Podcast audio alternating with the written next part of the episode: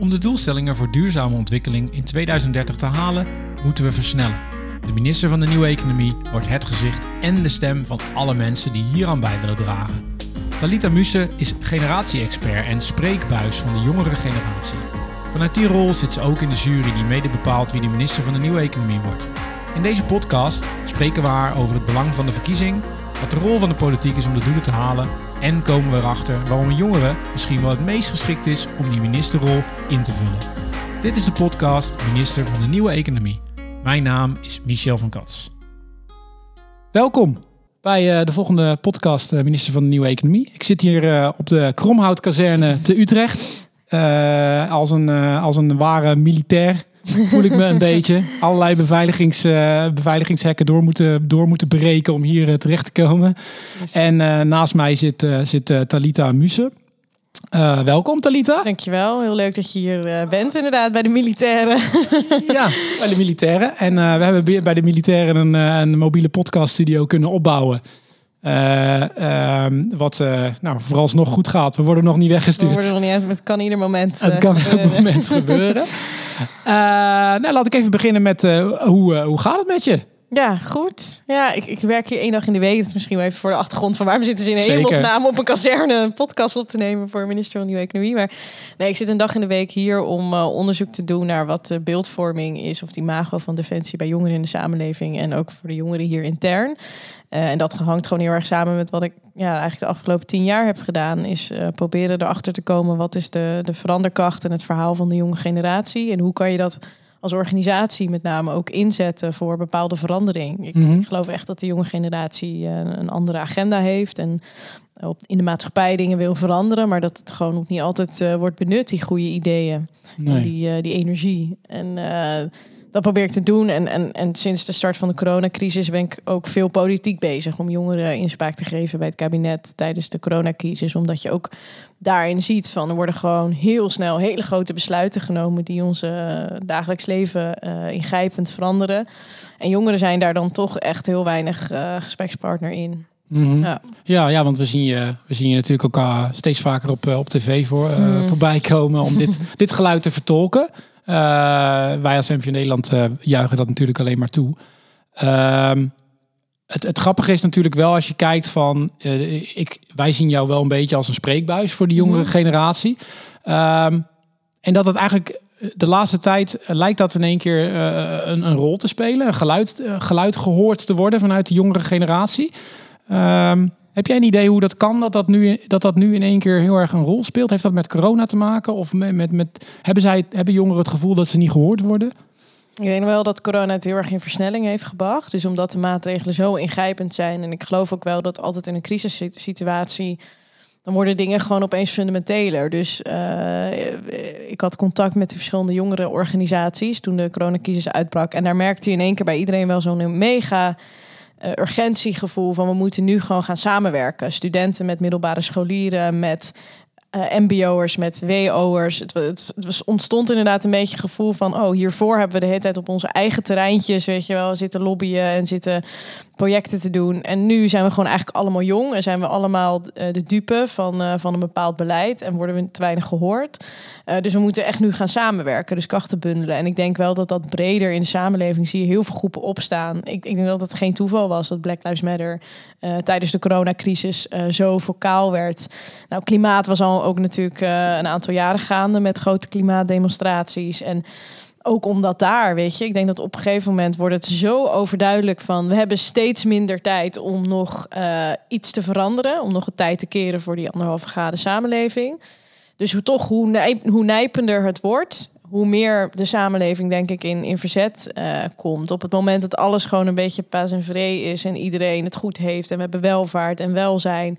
En je merkt niet zoveel van die crisissen, ja, dan ga je ook niet in verzet. Maar nu gaat het op alle vlakken, wordt het, gaat het minder worden. Economisch, qua onze welzijn, uh, klimaatverandering.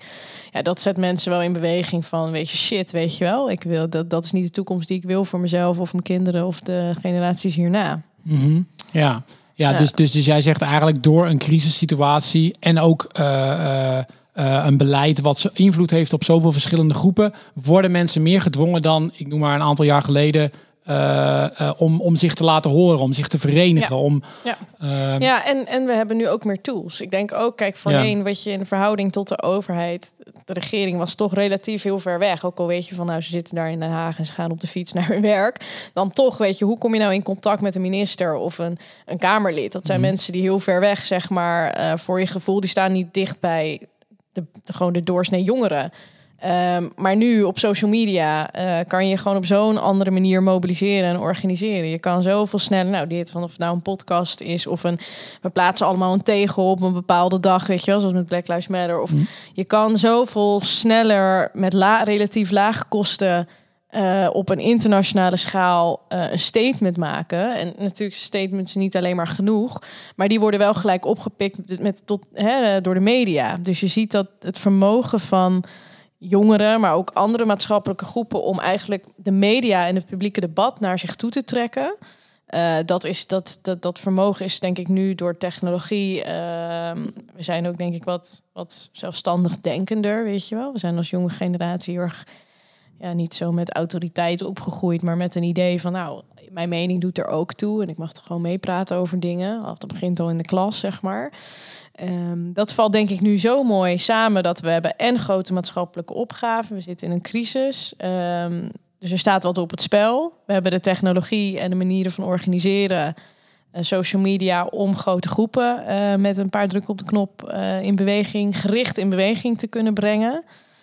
Ehm, dat, dat, dat werkt gewoon super versterkend op elkaar. ja. Ja, Dus, dus wij zijn eigenlijk in de, in de goede tijd geboren wat dat betreft. Om dat statement te kunnen maken en de kracht te hebben. ik denk dat, kijk, er is nog heel veel aan deze tijd waarvan je denkt dat het moet veranderen en het is allemaal niet goed en het is slecht. Maar er is aan de andere kant ge- geen andere tijd geweest waarin wij als jonge mensen zoveel ruimte en vrijheid hadden eh, om, om, om zo'n geluid überhaupt te kunnen organiseren. Ja. Weet je, in een dictatoriaal regime waren we al lang door de IVD opgesnoord en, eh, en het zwijgen opgelegd. En, en eh, of een paar honderd jaar geleden had je niet eens de mogelijkheden van informatietechnologie en podcast en media om ja, je kan je boodschap misschien in het dorp verspreiden, maar daar houdt het zeg maar een beetje op. Eh, het kost gewoon letterlijk veel meer moeite om grote groepen te bereiken Ja. dan nu. Dus ik denk dat we voor jongeren in de meest invloedrijke tijd ooit leven. Dus als je nu jong bent en je wil iets veranderen aan de wereld en bijdragen, dan is dit, is deze tijd eigenlijk best wel uniek. Ja, ja nee, de, de, dus ik haal hier wel, eh, wel hoop uit, hè, hoe je dat vertelt. Ja, Eh, yes, ja. Laten we, ik bedoel, ik weet niet zelf of ik mezelf met 38 jaar nog tot de jongere groep mag, eh, mag, mag, eh, mag noemen, maar eh, zo voelt het voor mij nu wel een beetje. We staan nog aan de jonge kant in ieder geval. Het is, ook, bent- het is ook een levensinstelling. hè. Ja. Ehm, nee, maar, maar eh, dus, dus een hoopvol, hoopvolle tijd. En we, we kunnen met z'n allen als jongere generatie eh, k- kracht, kracht zetten. Ehm, als we nou kijken naar de, de ontwikkeldoelen 2030, hè, die zijn eh, wereldwijd, eh, wereldwijd Mhm. neergezet. En eh, wij zijn deze campagne, minister van de Nieuwe Economie, ook begonnen vanuit dat beeld. Want er moet verandering komen, met name in de politiek. Hoe zie jij dan eh, de rol van jongeren? Hè? Dus misschien als je kijkt naar de ontwikkeldoelen en eh, de kracht van de jongeren zoals je die net beschrijft. Waar, waar ligt dan de, de, de, eh, de toegevoegde waarde, noem ik het maar even, van die jongere generatie? Mm, nou, ik denk dat het zowel inhoudelijk als op urgentie ligt. Dus ik denk dat als je begint bij urgentie, dan denk ik dat jongeren gewoon echt. Kijk, eh, uiteindelijk is het toch een vraagstuk van ehm, hoe snel kunnen we veranderen? Dat is waar je altijd tegenaan loopt. Dus het is niet zo dat de huidige zittende ministers ontkennen dat klimaatverandering een probleem is. Alleen ze wegen het best wel af tegen van, nou ja, maar dan gaan er ook zoveel bedrijven failliet. Of dan, moet je, dan wil je Tata niet meer in Nederland. En dat zijn 10 of 20.000 banen. En eh, lagere inkomens moeten wel mee kunnen komen. En eh, nou, de, de kosten van de, van de transitie. En ik denk dat dat weeg je natuurlijk heel anders op het moment dat jij eh, klimaatverandering echt ziet als een soort existentiële dreiging. Kijk, als jij gewoon echt denkt. En dat is bijvoorbeeld hoe David Attenborough hè, het, het wel, eh, die nu pas een documentaire heeft gemaakt. En daar, ik, op dat spoor zitten heel veel jongeren die zeggen van ja, maar dit is gewoon eh, een existentiële dreiging tegen het einde van de eeuw. Dus dan is het eigenlijk niet zo relevant of er nu 10 of 20 of 30.000 banen op korte termijn verloren gaan. Op de lange termijn heeft de mensheid geen plek meer op deze aarde, omdat we zo uit balans zijn met onze natuurlijke leefomgeving. Dus dan is die schade triljoen keer zo groot, zeg maar, met alles wat je nu probeert eh, te voorkomen aan, eh, aan effecten. En dat is denk ik die balans van hoe maak je een afweging tussen ehm, hoe snel kunnen we de oude economie achter ons laten en hoe snel kunnen we naar die nieuwe economie. Daar denken jongeren volgens mij gewoon fundamenteel van ja, dat het, mag, het, prijskaartje mag groter zijn. Dus er mogen klappen vallen in de oude economie. En je ziet dat eigenlijk de huidige ministers eigenlijk vinden van nou, die, dat, die landing moet zo zacht mogelijk zijn. Hè? We moeten zoveel mogelijk de oude economie de ruimte geven om te transformeren. Ja, en dan zegt de jonge generatie, ja, dat strookt gewoon niet met de, de agenda aarde en met wetenschap. Want wetenschap zegt gewoon, het, moet, het had al hè, eerder gisteren dan vandaag eh, gemoeten als we het gewoon willen halen vanuit klimaat bekeken. En dat is toch wel in urgentie een fundamenteel verschil. En hoe, welke, welke mate je oor dus laat hangen naar de argumenten van de oude economie of de nieuwe economie. En ik denk dat jongeren ook wel inhoudelijk bijdragen, doordat heel veel van hen al zijn opgeleid in de nieuwe economie en al werken in de nieuwe economie. En dus gewoon voorbeelden hebben waarin ze kunnen laten zien, ja, maar het, het werkt. Je kan anders. Je kan een bedrijf oprichten vanuit volledig duurzame eh, principes en daarmee ook nog geld verdienen. Eh, en dat op een sociale, inclusieve, eerlijke manier doen, waarin iedereen in de keten bijvoorbeeld zijn aandeel eh, krijgt. En zij laten gewoon met kleine initiatieven zien, of dat nou Zeepje is of Fairphone of Pieter Pot, of nou noem ze maar allemaal op, alle initiatieven die er zijn van, eh, vanuit de jongeren. Ze laten zien van je kan op een totaal andere manier ondernemen en gewoon een beter product maken en een leuker product maken, wat klopt en waar iedereen blij van wordt en wat ook nog eens gewoon eerlijker is en duurzamer. En daarmee laten ze wel, en dat is natuurlijk nog niet op de grote schaal van de grote retail en eh, weet je, het zijn nog steeds kleine, relatief kleine initiatieven. Maar ze laten wel zien dat je eh, zelfs in een oude wereld eh, op een nieuwe manier iets kan organiseren wat gewoon helemaal van A tot Z eh, klopt. En juist is en goed is. En dat, dat vind ik gewoon super, super gaaf. Ja, ja, ja. Ja. dat, en natuurlijk wij bij MVO Nederland hebben ook legio van dat soort voorbeelden in ons netwerk. En, en dan vraag je inderdaad wel eens af, ja, je ziet gewoon, je ziet gewoon dat het kan.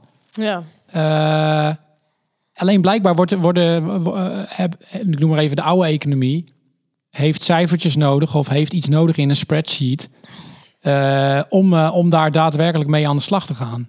ja. Ehm, Dat, ja. Tenminste, ja, dat, maakt het, dat maakt het denk ik ook een uitdaging. Want in principe is het punt wat jij zegt met die, met die merken die jij noemt... en volgens mij zijn er legio andere... zeker. dat het is helemaal geen vraag meer of het wel kan. Nee, Die vraag hoeft eigenlijk helemaal niet gesteld meer te worden. En als je dan ook nog eens kijkt naar de, de voordelen op langere termijn... voor, voor onze wereld, voor eh, terugbrengen van armoede... nou, noem ze allemaal maar op... dan, dan, dan hoeft het eigenlijk al geen eens meer een vraag te zijn... of je hiermee aan de slag moet gaan. Hè? Nee, ik denk ook echt, maar dat is misschien heel cynisch. Ik denk dat het dus veel meer ligt aan, dus dan zeggen mensen, ja, maar dat is nog klein, weet je wel. Eh, al die initiatieven die je noemt, dat zijn nog niet alle. De, de, meeste mensen kopen nog gewoon nog steeds vervuilende producten of gaan nog steeds naar de benzinepomp, weet je wel. Maar ik denk dat dat veel meer komt doordat de oude economie nog beschermd wordt. Dus dat er nog zoveel bijvoorbeeld fiscale voordelen zijn.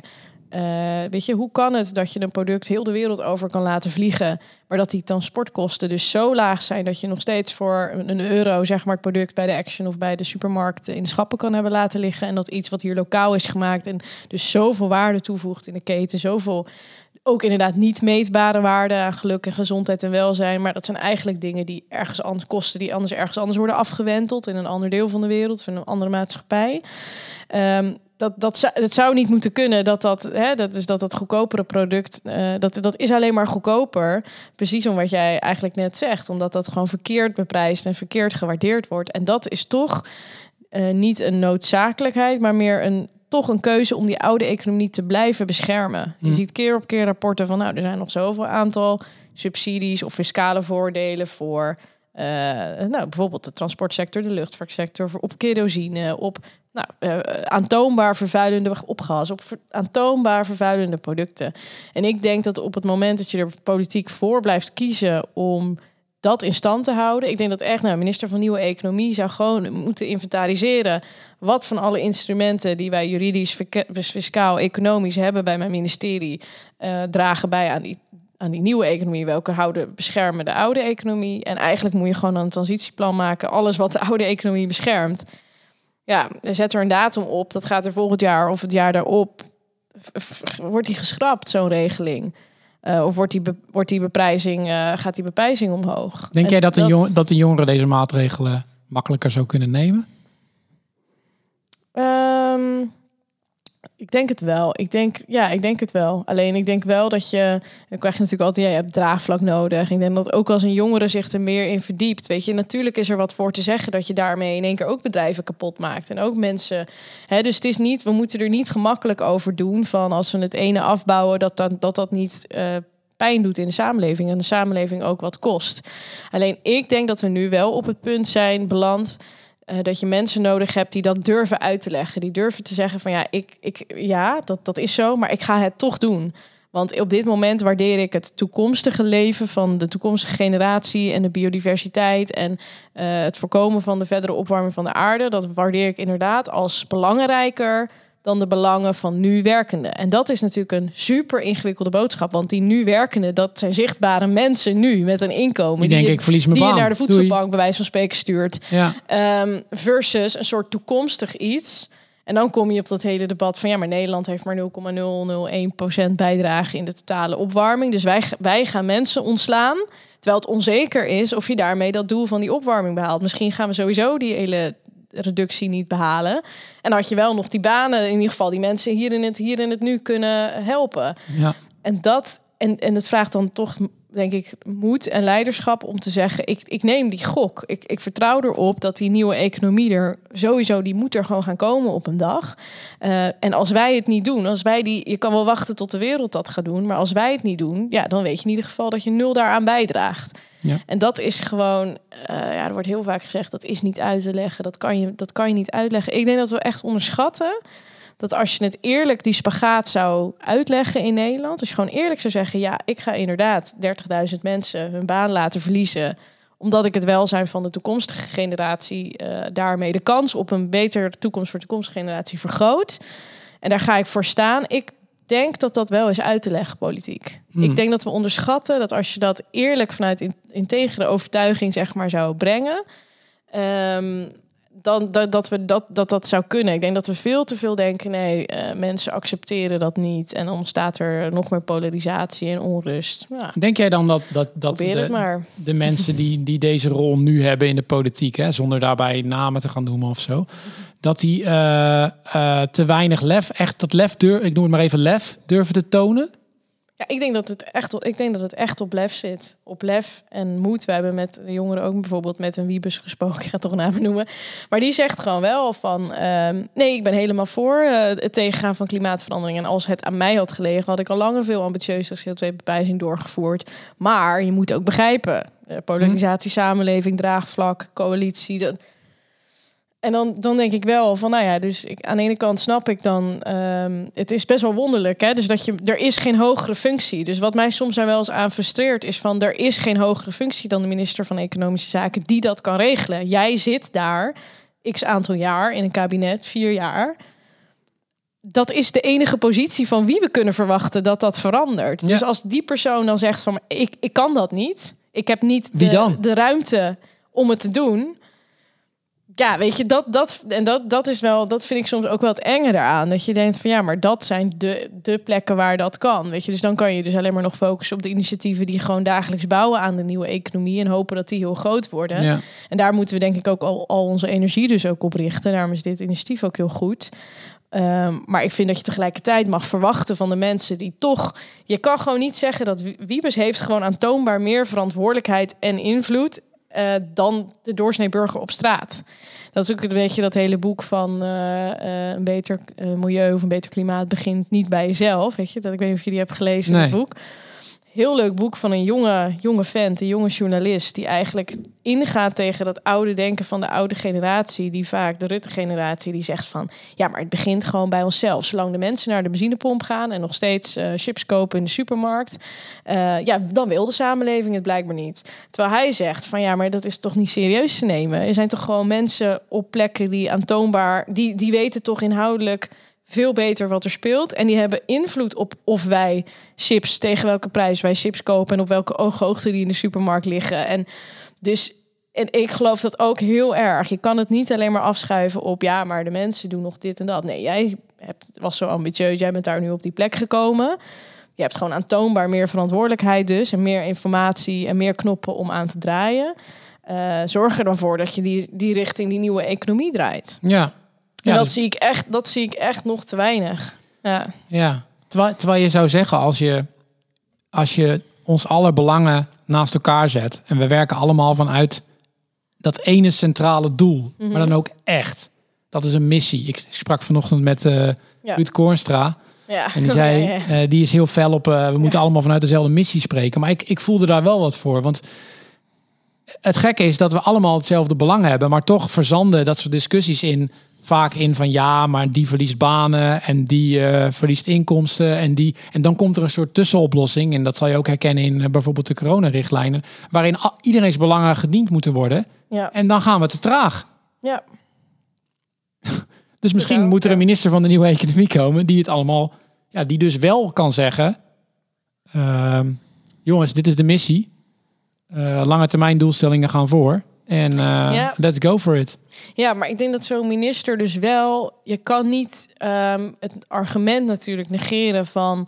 eh, maar hoe ga je dan... In, nou, neem het Tuurlijk. voorbeeld van de supermarkten en suiker. En eh, dus er wordt nu wat reuring volgens mij onder wetenschappers... die zeggen supermarkten doen gewoon veel te weinig aan het promoten van gezond eten.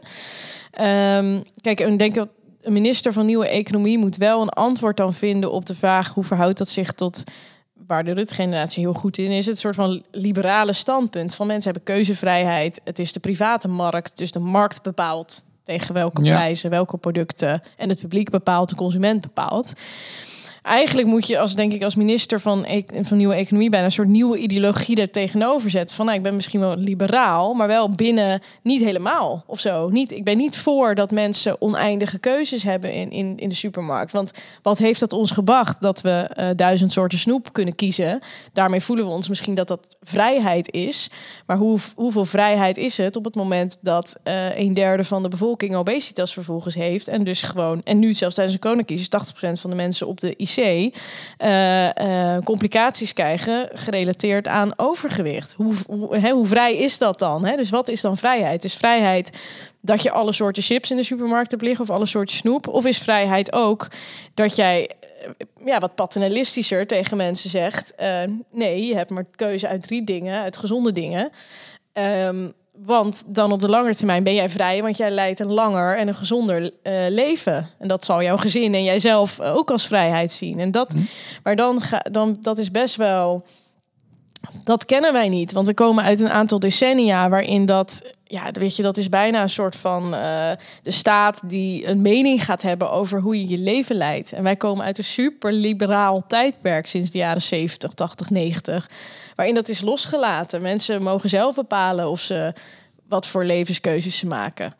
En ik denk dat we weer niet terug, maar dat we vooruit moeten en dat je een soort van een, toch een tot een soort ideologie komt. Ja, vrijheid, maar wel binnen waar het, het, het raakt ook de vrijheid van anderen als het bijdraagt aan dus klimaatverandering of een ongezonde wereld of eh, minder biodiversiteit. Daarmee schaadt je onze collectieve vrijheid eigenlijk Ja. om op een gezonde manier eh, in deze wereld te leven. En dat ja, vraagt misschien een soort van een nieuw politiek verhaal bij. Een soort ideologische vernieuwing van wat is dan vrijheid en, en gezondheid en geluk en, en welzijn. Dus dat ben ik wel met Ruud eens. Daar, hebben we misschien weer een, een nieuw verhaal eh, voor nodig, wat mensen inspireert, waardoor ze begrijpen waarom heb ik opeens minder keuze. Of waarom gaat dat bedrijf failliet? Oh ja, dat draagt bij aan een, een betere en een gezondere samenleving. Ja.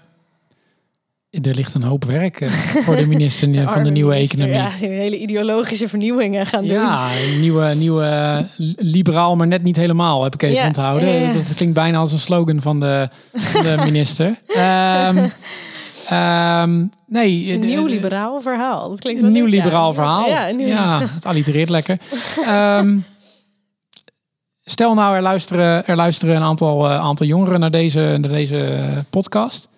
En die denken, hey, ik eh, volg Talita helemaal. Ik vind dit echt een supergoed verhaal. Die voelen iets opborrelen in hun, eh, in hun lichaam en denken, ik moet dit gaan doen. Ehm, dan gaan zij zich kandidaat stellen als minister. Mhm. Eh, en ik neem aan dat je daar een groot voorstander van bent.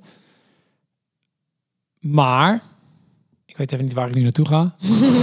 Ik bedoel het eigenlijk anders. Ik bedoelde eigenlijk juist dat er, stel dat er mensen zijn die denken, dit vind ik interessant. En ik twijfel of ik mij kandidaat moet Mm. stellen als minister. Ja. Wat zou, dan, eh, wat zou dan volgens jou een belangrijk argument zijn om dit te doen? Ik denk dat het heel goed is als je uh, je uitspreekt. Dat je een soort van positie inneemt. Van ja, ik sta voor zo'n nieuwe beweging, duurzame samenleving, een nieuwe economie. Um, ik denk dat we steeds meer in een tijd leven waarin de helft van je impact is eigenlijk is, is communicatie. Ik, merk dat zelf heel erg in mijn werk. Dat Um, soms ben ik mezelf nog niet eens van bewust van dat allemaal mensen, oh je was daar en je deed dit en je deed dit en dat. En toen denk ik, oh ja, hoe weet je dat? Oh, dat heb je via Instagram gezien. Uh, ik, de helft van mijn werk is bijna eigenlijk communicatie naar buiten toe. Uh, we leven nu, en de vraag is ook even, is dat goed hè? Maar we leven nu in zo'n tijdperk waarin uh, uh, het, het, communiceren wat je doet, dat, dat kan weer, dat is op zichzelf al een soort van een, een statement hè?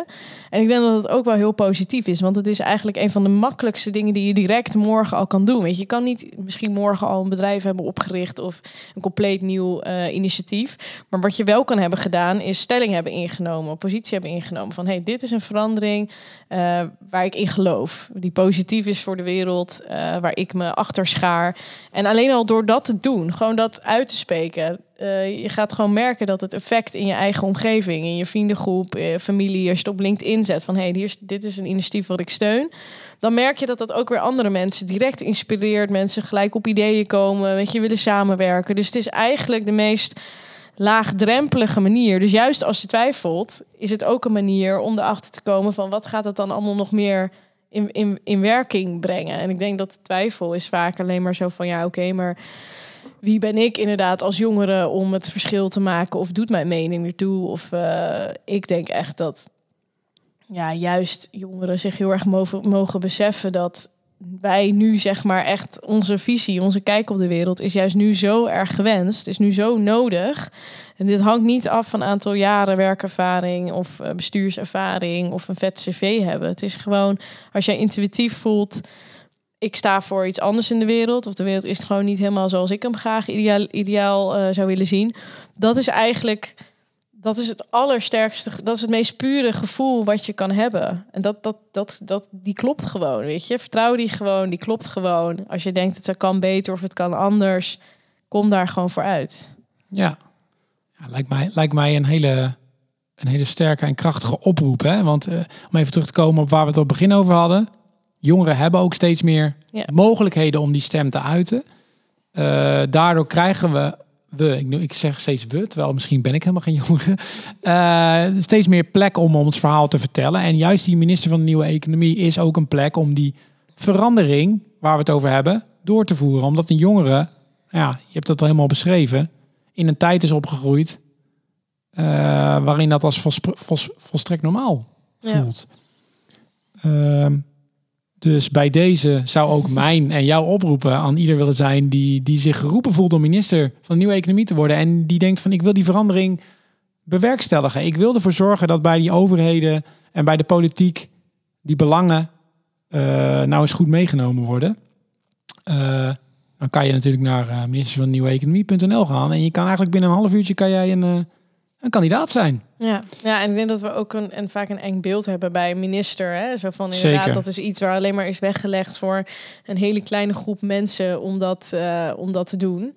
Ja. Um, en dat, dat is denk ik ook wel echt aan verandering onderhevig. Weet je, ja. dat dat niet meer uit één bepaalde elite, bestuurlijke elite laag uh, mensen op dat soort functies terechtkomen. Maar dat gewoon veel meer mensen in de samenleving. Ik vind het heel positief dat steeds meer mensen in de samenleving zich gaan bemoeien met het debat. Uh, en nee, natuurlijk zijn we niet allemaal deskundig op ieder terrein. Maar je bent wel deskundig uh, in je eigen leven, op je eigen ervaring, je eigen uh, studie, je eigen achtergrond. Ook al is het maar, heb je maar één jaar werkervaring. Daarin heb je al observaties gedaan of dingen gezien of in je eigen leven die gewoon relevant zijn om al met anderen te delen. En juist in de wereld van ministers en politici en topbestuurders uh, is het zo erg nodig, die diversiteit, om ook mensen te horen die in een andere fase van hun leven uh, zitten. Dat kan juist zo een uh, verruiming zijn van, van hun denken. Dat ik hoop inderdaad dat, dat jongeren, dat er een jongere komt die minister wordt van nieuwe economie. Ja, ja. nou, dat lijkt me eigenlijk een, een prachtige afsluiter van dit gesprek. Dank je wel, Talita. We gaan kijken wat er gaat gebeuren de komende maanden. En yes. in januari 2021 gaan we het zien. Precies. Succes. Dankjewel. Zet hem op. NVO Nederland zoekt de minister van de Nieuwe Economie. Stel je verkiesbaar op ministervandenieuweeconomie.nl.